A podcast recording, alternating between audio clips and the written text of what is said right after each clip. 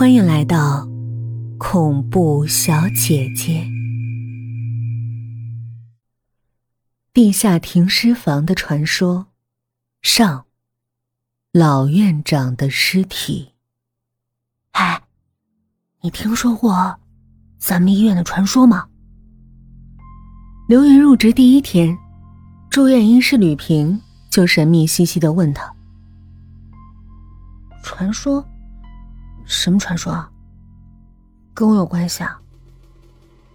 刘云问。哎，地下停尸房的传说，那可是个禁忌。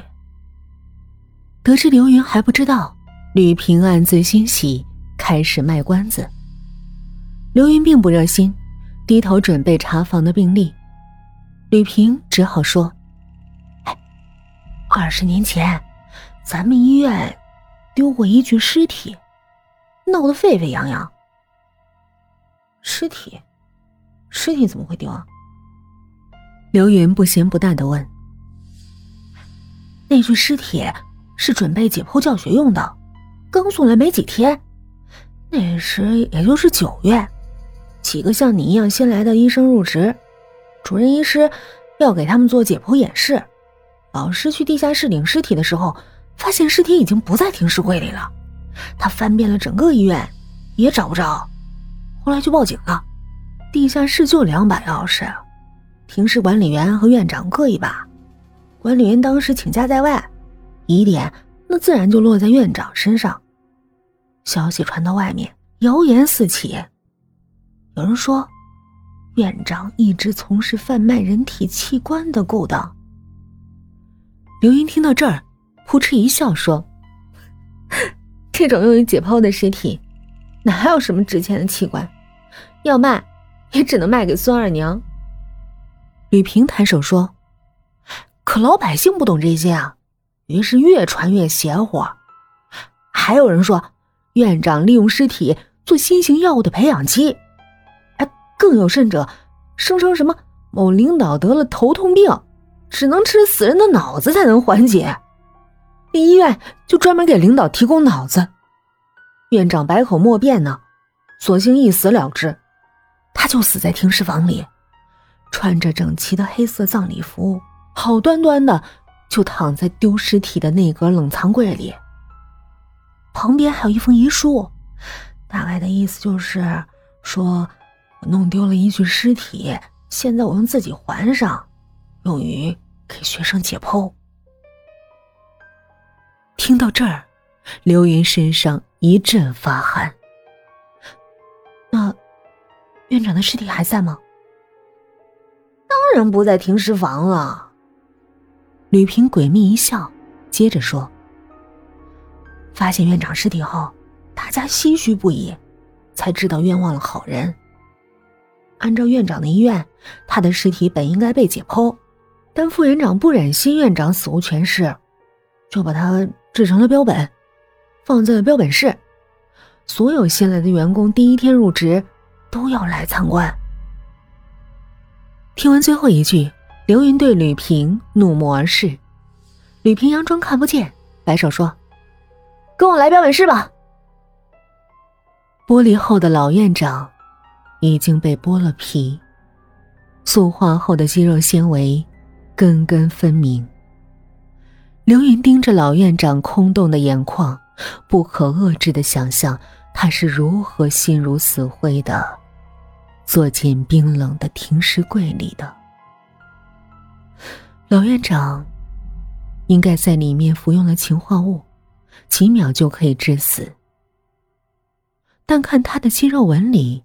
似乎没有中毒的迹象。老院长服的什么毒？刘云问。没有服毒。吕平一改嬉皮笑脸的样子，正色道：“他是冻死的。”刘云霎时间浑身冰冷。教材上讲过人被冻死的过程，这样的自杀方式看起来没什么动静。但比跳楼和自焚痛苦多了。对了，最重要的部分忘说了。仿佛接下来的话有魔力，吕平压低声音：“从此，停尸房就有了个禁忌，千万不要打开老院长所躺的那一根停尸柜。”刘云下班回到单身宿舍，老院长的故事仍在脑中萦绕不去。当晚，他竟然梦到停尸房变成了火化间，老院长在火海中呻吟。他惊出一身冷汗，黑暗中，他忽然想到了一个问题。上班之后，刘云找到吕平问。老院长被发现的时候，是一身黑色的葬礼服。吕平嘿嘿一笑：“是啊，你还在想这事儿呢？你是说，他衣服好端端的，很整齐，对吗？”刘云追问。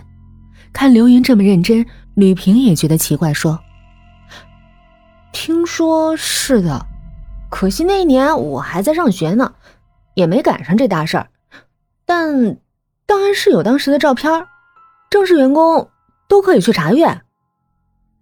刘云匆匆来到档案室，翻出了二十年前的记录。照片里，老院长的尸体刚被抬出时覆盖了一层白霜，的确是衣着整齐。吕平感到刘云有些不对劲儿，也追过来盯着照片看。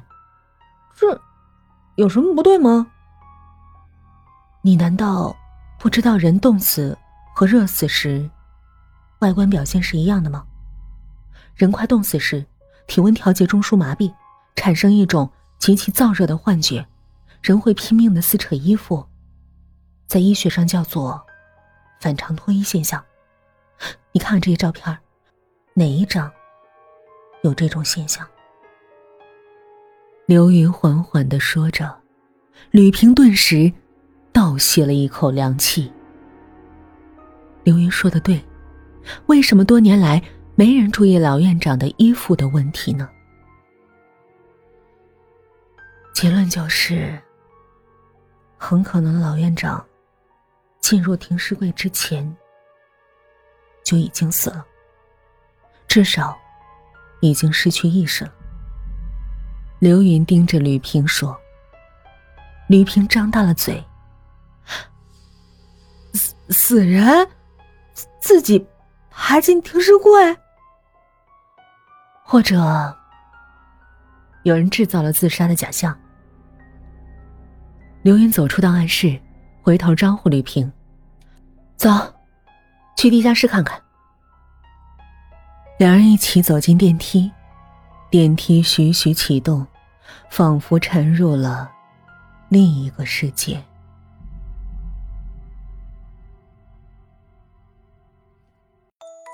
本集结束了，语音的个人微信是 yyfm 幺零零四，期待您的来访。